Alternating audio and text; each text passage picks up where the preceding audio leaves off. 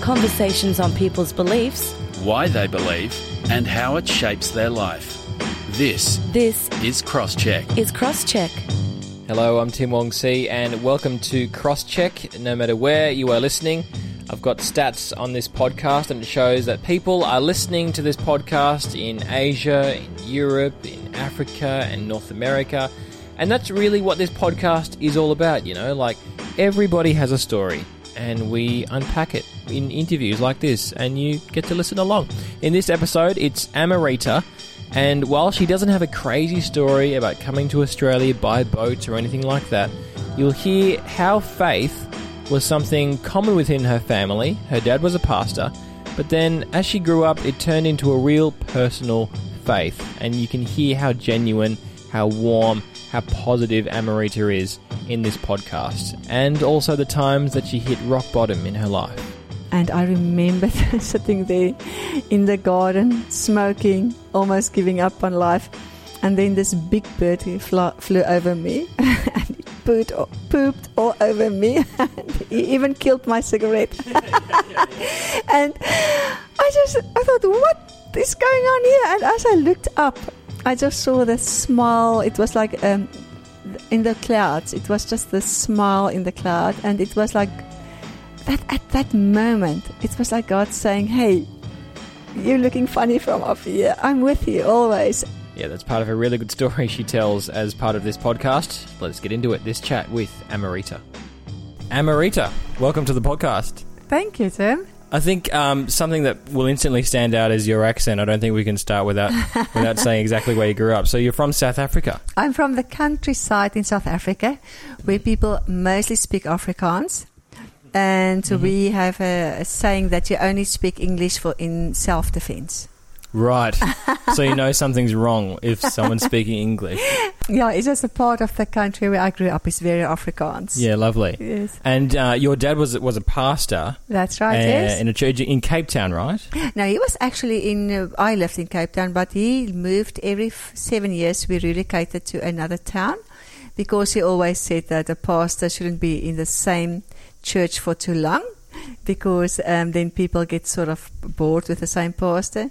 So I know every time we get close to revelation, revelation uh, um, what's the revelations, I know we're going to move soon. And then we start with Genesis at the next church. yeah, yeah. So it was mostly in small country towns, um, towns like Bloemfontein and Nylstroom and Jan Kempdorp, Upington. So it was all small, sort of t- small towns. And your dad, as a pastor, having this idea of moving churches every seven years, was that an idea of his to keep the church fresh, I guess? He felt like he's, um, he wanted people to really grow in their journey with the Lord.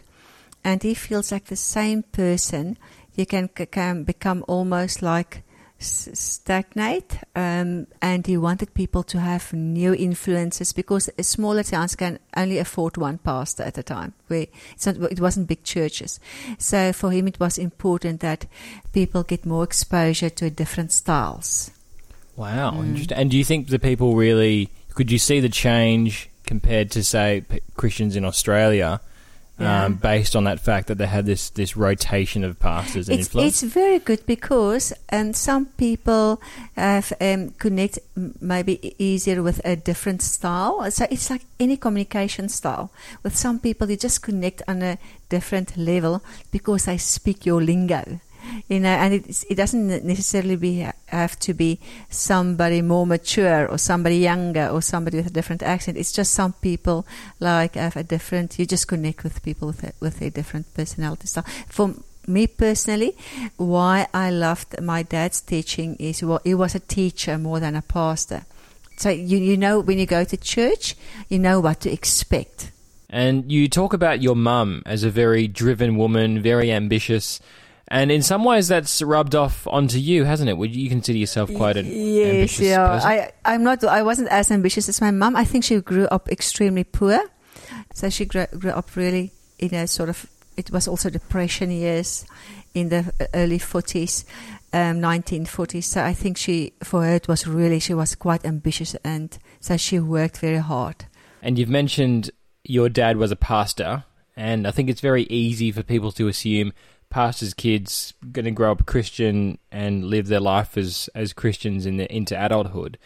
If we take it back a step, though, how do you remember faith introduction uh, when you were young?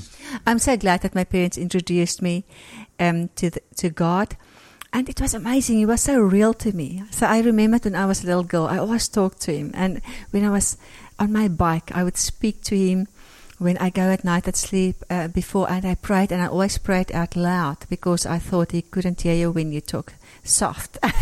so Yeah. I will make jokes with him, like I'm talking to you now. So I will say, God, um, I love you, but I'm only going to give a little piece of my heart for the devil because I want to be a little bit naughty too. And then my parents would stand at the door and laughed at me. So they, Yeah. they, they were afterwards. I told me these stories Mm. of me having such a real, authentic conversation with God.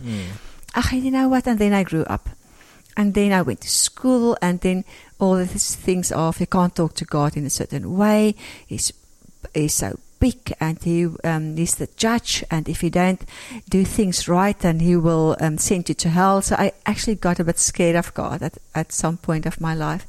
And I always had God in my life, and I was always um, believe He's out there.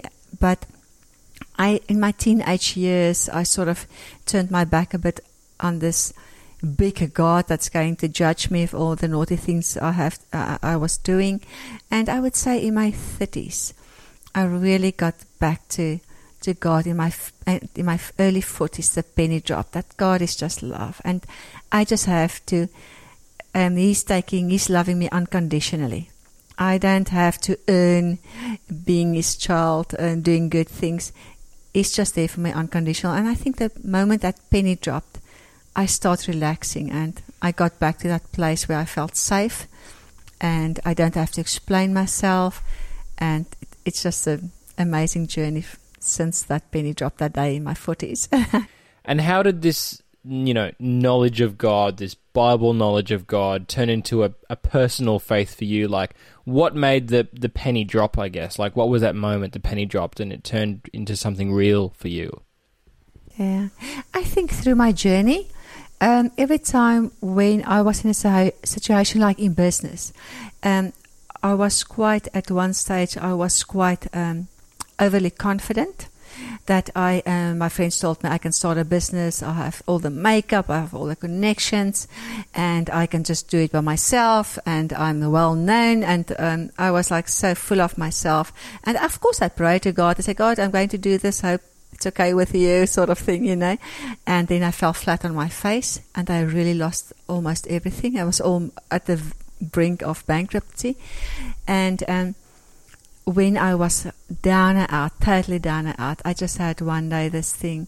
It it was such a weird um, incident. I was sitting outside of my apartment. I was really down and out, and I haven't showered for almost two days. I just couldn't go on. I was without a job, without an income. My parents just recently passed away, and I really felt lonely. And I felt a bit. Uh, I had a bit of a pity party, and I remember sitting there in the garden, smoking, almost giving up on life. And then this big bird flew, flew over me, and it pooped, pooped all over me. Yeah. He even killed my cigarette. yeah, yeah, yeah, yeah, yeah. and I just I thought, what is going on here? And as I looked up, I just saw the smile. It was like um, in the clouds. It was just the smile in the cloud, and it was like that at that moment. It was like God saying, "Hey, you're looking funny from up here. I'm with you always." And it was just incredible. I can't explain it, but just that that warm feeling inside me. Um, I just know it was God touching my heart at that moment. And um, I went to take a shower, and I had um, uh, twenty dollars in my pocket, and I thought, well, if I go now for coffee, it will cost me five dollars. Parking would be five dollars, and just go and sit at a place where I felt like I don't feel feel so poor and hopeless. And the next minute, up rocks a, a colleague of twenty years ago. He, he never goes to that. You ran into him? Yeah, I ran into him. Right. Yeah, I ran into him, and he never goes to that specific shop. And uh, but he was looking for uh, roller skates for his son, and we start chatting. And an hour later, he offered me a job because he just got a huge contract that morning. And so I just, at that moment, when I looked into the sky and I saw the smile through the clouds, it was just an incredible feeling. And it was just, I would say that was the beginning of really trusting God. Totally, authentically, just trusting it, not just saying it and praying it, but really, absolutely believing it. It's it's kind of cool how you can pinpoint all of that into one afternoon. Yes, You know, yeah. like you grew up knowing God, but then in this one afternoon, the bird came and pooped on your cigarette. you went and had a shower.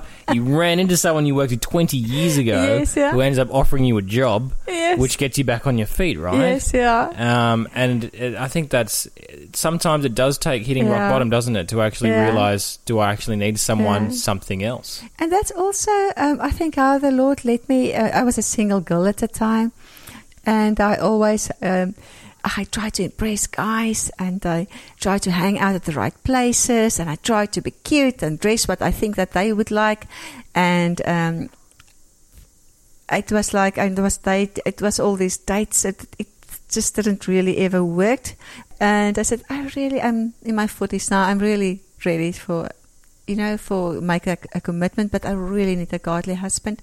So I prayed for that. And um, you know what? When I asked my friends to pray with me, then I met my husband, Sean, four months later. Who's sitting right beside you right this very second in Amarita's lounge room. Sean is right by his side. He's got a big smile on his face because he knows it's all true. What's that feeling like when you're unsatisfied again and again and again? What does that feel like?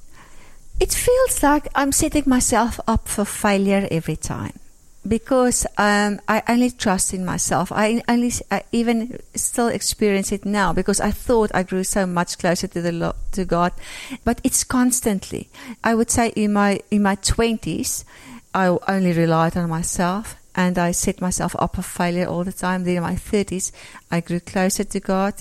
In my forties, the penny dropped, and I thought, "This is it. Now I'm there." And then, but funny enough, now I'm 51 now. and two months ago, I was back down by really thinking I have it all un- under control. And um, so it's a constantly, I, every day, I must constantly remind myself how extremely I'm, I am dependent on God. Mm.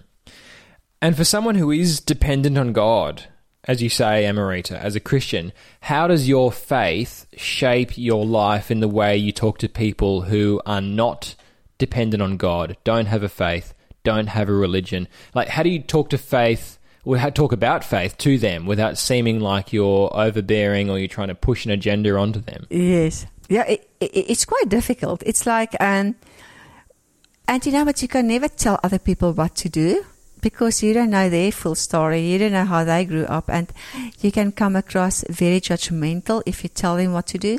So, what I'm trying to do is I'm trying to share my story. So, I will, when I talk to people, I will more share my story and what I'm doing and what help what helps for me. And sometimes I get like feedback. They will phone me and say, "Hey, I tried that story thing of you. It actually works." So people it, connect with your they, with absolutely stories. they? Yeah. Yes, um, I focus on um, and while I'm talking to people, I will ask God, "Say, God, help me. You are in this situation. I'm I'm your mouth. You give me the words." And then immediately I start to relax because I take I take the Amarita with a bad accent out of the equation, and it's just God.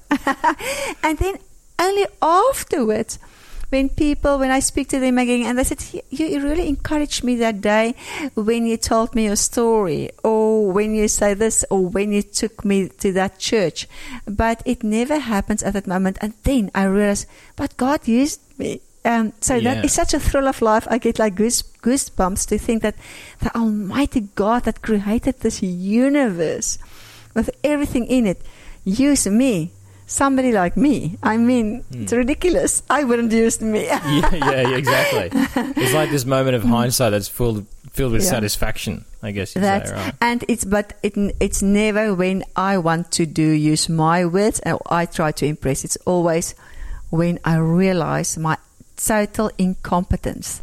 I know God don't judge everything with me, so I'm much more. I would say living in the New Testament now. In the Old Right. Testament was, was so full of rules and regulations of what what you should do, what you should do, and what you shouldn't do on a Sunday. Now I'll rather ask, what should I do on a Sunday? Hmm. I should make time for God. I should make time for for lonely people on a Sunday. Invite them for something. So it's for me. It's not what I should do, what I shouldn't do. For me, it's much more what I should do.